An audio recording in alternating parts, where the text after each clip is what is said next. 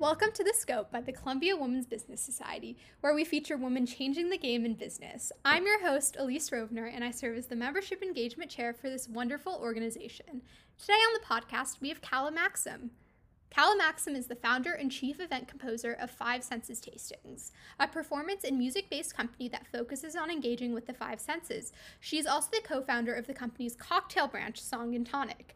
Her varied professional background includes time as a senior program analyst within the criminal division of the U.S. Department of Justice, as a customer success manager at a VC funded tech startup, and as a professional opera singer performing on stages across the US, Europe, and Latin America. Kala founded Five Senses Tastings in 2012 while working full time for the VC funded tech startup. After almost five years, she decided to take the leap into full time entrepreneurship, and in 2016, quitting her job and moving to Los Angeles in the same week. Kala was born and raised in Germany and has spent her time living in the UK, Spain, Chile, and throughout the United States.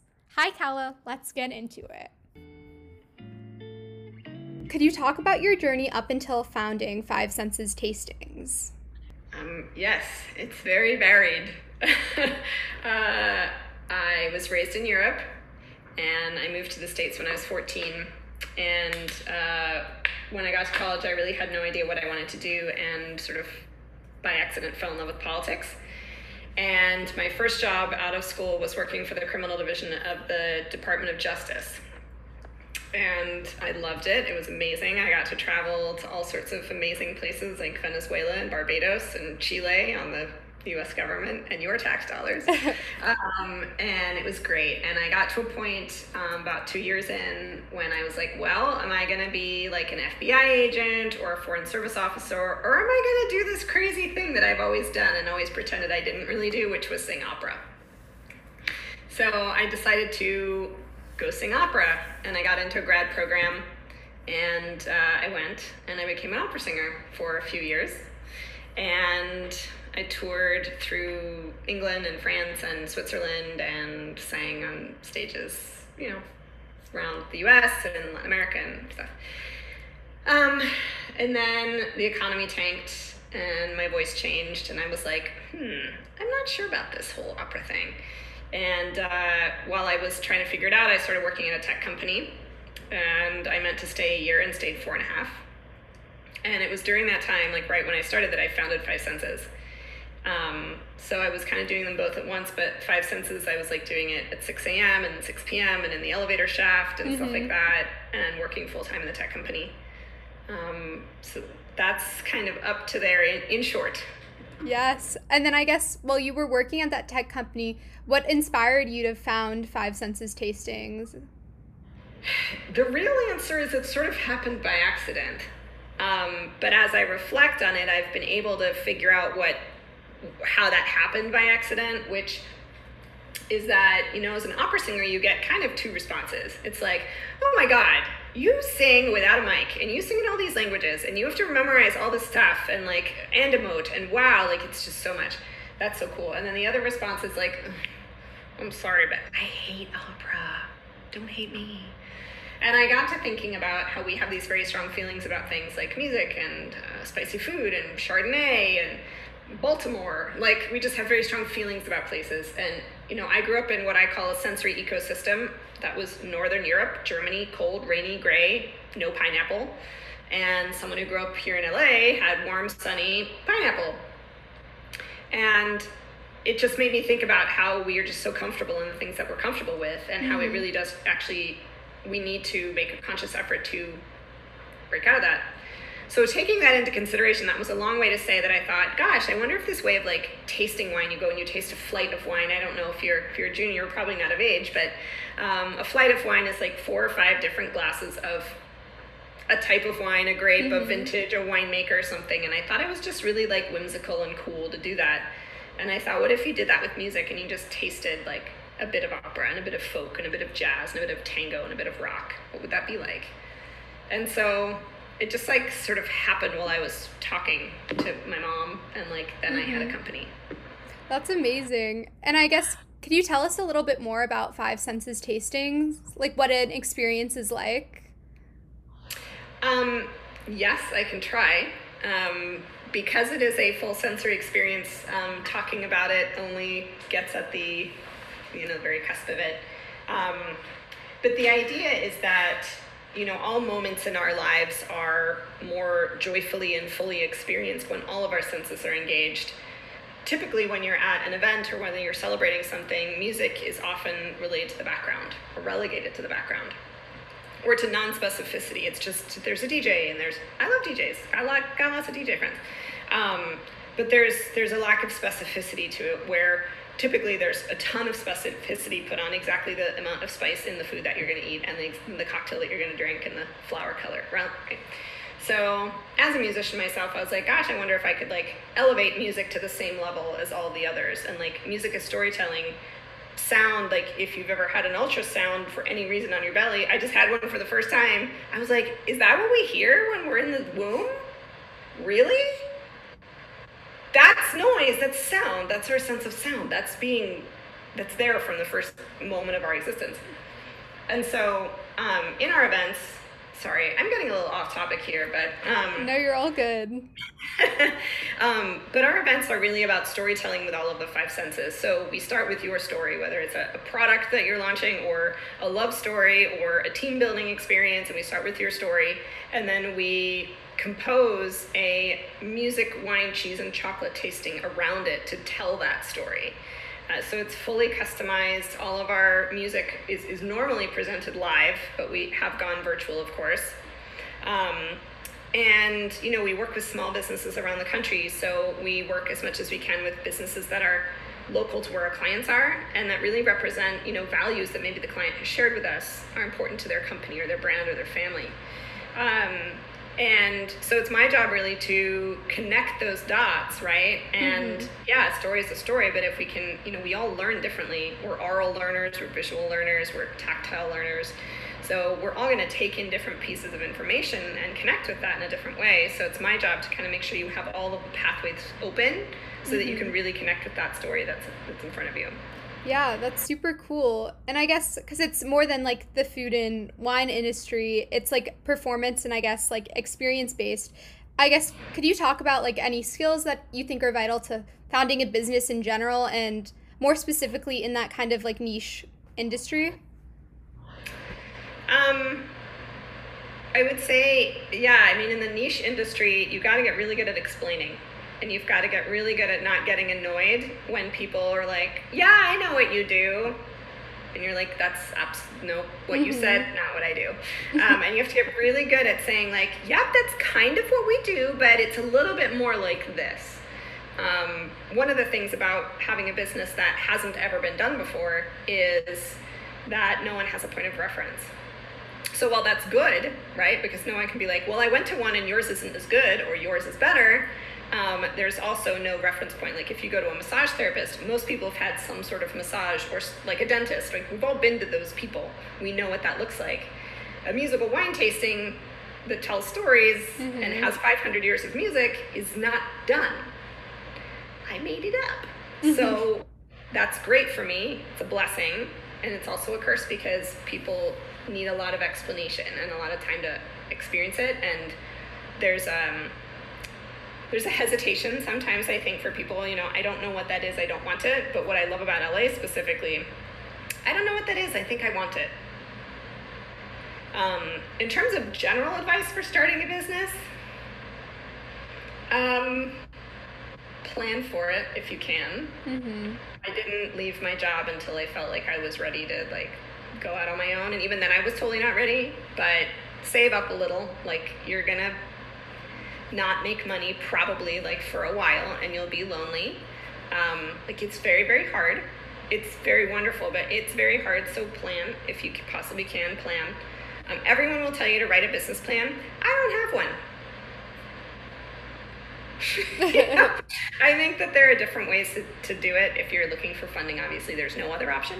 Um, but if you're, you know, a service-based provider like I am, or, or maybe a coach or whatever, um, my probably very unpopular opinion is that it's not necessarily completely necessary. Good to know. I mean, everyone has different ways they like to do things, and everything is valid. So, Yeah. Yes. I guess what is your favorite part about running your own business? And is there like a certain aspect that you find most rewarding? My favorite part about running my business um, is also the thing that I is the challenge, which is that I make all the decisions. Mm-hmm. Um, it's not in a controlly way. It's like if I decide that I'm not going to work from this day to this day, that's a decision. But then that decision also means I'm not making money during that time or looking for money, right? So um, no one else is there. Um, what was the second part of your question? Or what do you find most rewarding as well? Oh, I find most rewarding, I have to say, when like people just have very strong reactions to something that I've hit upon mm-hmm. um, and share that with me because there's something about, you know, about what I do, especially in the virtual world, you can't necessarily tell what's landing with people sometimes, you know? Mm-hmm. Um, and it does feel really wonderful when someone says, you know, I had a really like profound experience at one of your events. It made me think of this, or I learned so much about that.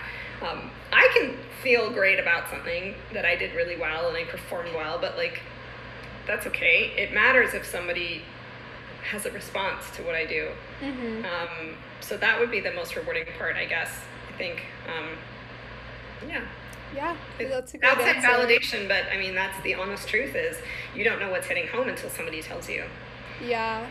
No, that's a great answer. I think validation and feedback is always like super helpful and rewarding. Um, so I guess I'm super interested in your opera career. Could you tell me a little bit more about that? And I guess how I know music is a big part of your business, but like I guess more about your opera career and how that's influenced what you're doing with Five Senses tastings. Yeah. So I was always I always I like when I was born I had the voice of an opera singer. I didn't try. And I still to this day like that's what I sound like when I open my mouth. I am just a classical singer. That's what I sound like. And I think part of me is really like wishes that I were more versatile, that I could belt, that I could be a jazz singer, that I could be a rock singer, that I knew how to growl, like all that stuff. I was mm-hmm. never taught that. And I think that what I try to do in my events is is take that idea and show people like the wide huge wide variety of what there is out there in music wine cheese and chocolate now i can only get to so much in an hour or two um, but being an opera singer you know i grew up in a very classical household so i didn't even listen to the beatles till i was like 10 or 12 you know? And then i had to find out that there was all this other music out there in the world and i'm worldly like we traveled all over right? Um, so how it influenced my business is that you know i was in a business that very few people really in terms of numbers give a crap about. Like people just don't think about opera especially in this country. In europe they do not here and so being part of a this like very sort of like you know people call it exclusive or like niche art form it makes you really aware of like how much people don't know about this thing that you do and so you have to be like they're all over all these niches people the wine niche the i don't know mm-hmm. everything mm-hmm. has its own little niche and so trying to make more things completely palatable including opera including wine um, is part of what i do uh, mm-hmm. i would say being a performer i'm very I'm, I feel very strongly about like supporting the arts and supporting artists and paying them a living wage mm-hmm. and explaining to people like how like what our life is like like everybody knows freelancers and everybody knows artists but people don't know that you're not employed that you don't have health insurance you, you know all this stuff they don't know about them so part of when especially I'm in live events I really try to kind of infuse a little bit of that as much as I can into what I share mm-hmm. it's just like these are humans, these are artists, like they have as much education as you do as a doctor. They're worth this, art is worth something, culture is worth something, it's worth a lot, in fact. Like, yeah, you know, it's people were cave scratching before they were making, you know, pot roast. That's not true, but like art just goes back as far as humankind, yeah. basically. No, 100%.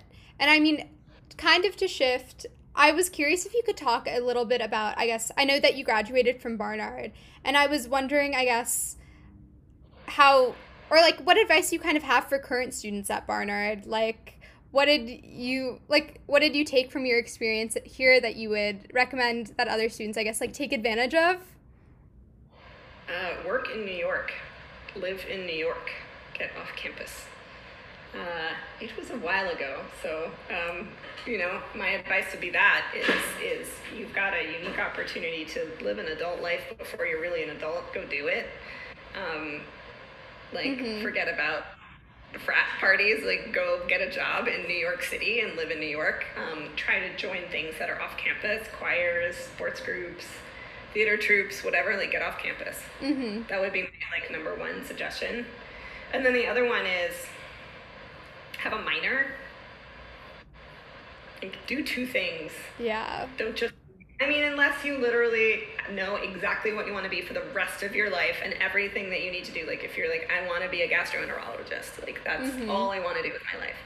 But still, you should probably like sing in a choir or join a lacrosse team or something. Um, do something else besides yes. your major thing, would be my other recommendation. Um, and work work really really hard mm-hmm. um, make connections i came in as a transfer so i have very very few friends from barnard um, so my experience was quite different than anyone who came in as a, as a freshman fresh woman um, yeah it. those are my i think my suggestions yeah. and use the career office because it's awesome Yes, no, Barn- Beyond Barnard is great, and Barnard has a great, a lot of very cool resources, and definitely taking advantage of the city, and because it's super unique that we're we have a campus, and like we're still in like the middle of New York. It's yeah. Barnard's super cool, and yes, yeah. that's great advice. And then, yeah. I guess like, do you feel like your experience at Barnard like has had any impact on like the work you're doing, or like being a founder and uh, do you feel like Barnard has like impacted you in any way? Many ways. Um, I am a huge fan of Barnard. I'm in I'm in love with it as a as an institution. Um, to kind of draw like a straight line would be hard for me, but I would say um, the memory of that many insanely ambitious, incredible, amazing, intelligent women just like they're all out there doing things that presumably are making this world a better place. Um, and gosh, I'm one of them, you know, and in my own little tiny way, maybe I'm doing that. And um, I've never worked harder than at Barnard other than working as a, as a business owner. Mm-hmm. Um, it challenged me to the end of my abilities and I am grateful for that because I went way farther than I thought I ever could have, you know, mm-hmm. in, in my work there. Um, every time I meet a Barnard woman, it's like, oh yeah, of course you are. Mm-hmm. Of course you are. You seem like you'd be a Barnard woman. Um, same with Seven Sisters. To be honest, I can't I can't say that we're like way cooler than everybody else. Mm-hmm. Um, I think just the I you know it's anything's possible. That's certainly true. Um, even when you go through like times in your life when things are really really challenging just know like i actually reflect i'm like i got through barnard i can actually do this like if i made it through there because that was the hardest thing i ever did before mm-hmm. i can do this too. yes no i love the barnard alumni network and every like barnard women are so inspiring and so cool and i feel like everyone who goes to barnard is like so proud that they've gone to barnard or current students yeah. and i love it yeah I wouldn't say that about anywhere else I've been. My high school, I, you know, could forget the name of. Um, my grad school, fine, but mm-hmm. whatever. But Barnard, I could like praise to. Thank you so much. Now let's get into our quick takes. Name one act of self care that you practice each day. Exercise. Move. Mm-hmm. The next one is Who is a woman that you look up to? Gosh, Malala. Recommend few, a few books, podcasts, newsletters, or blogs that you've enjoyed and would recommend to the website readers and the podcast listeners. Well, funny you should ask. It's by a fellow Barnard alum named the, called The Turning, uh, Jessica Alpert, 03, I believe. Um, that would be my podcast recommendation. Also, Throughline. Mm-hmm. Um, books. uh, Motivation Manifesto. I really like. Um, I'm really bad at recalling names. I should have written this down. I have to like look at my Libby and see. Um, I was reading The Body by Bill Bryson. That's really really interesting, but it got Mhm. stolen away because I didn't read it fast enough. Um, Little uh, Tiny Beautiful Things by Cheryl Strayed. Um, it was really really beautiful. Uh, I love. I mean, I, I love The New Yorker. I love The Mhm. Economist.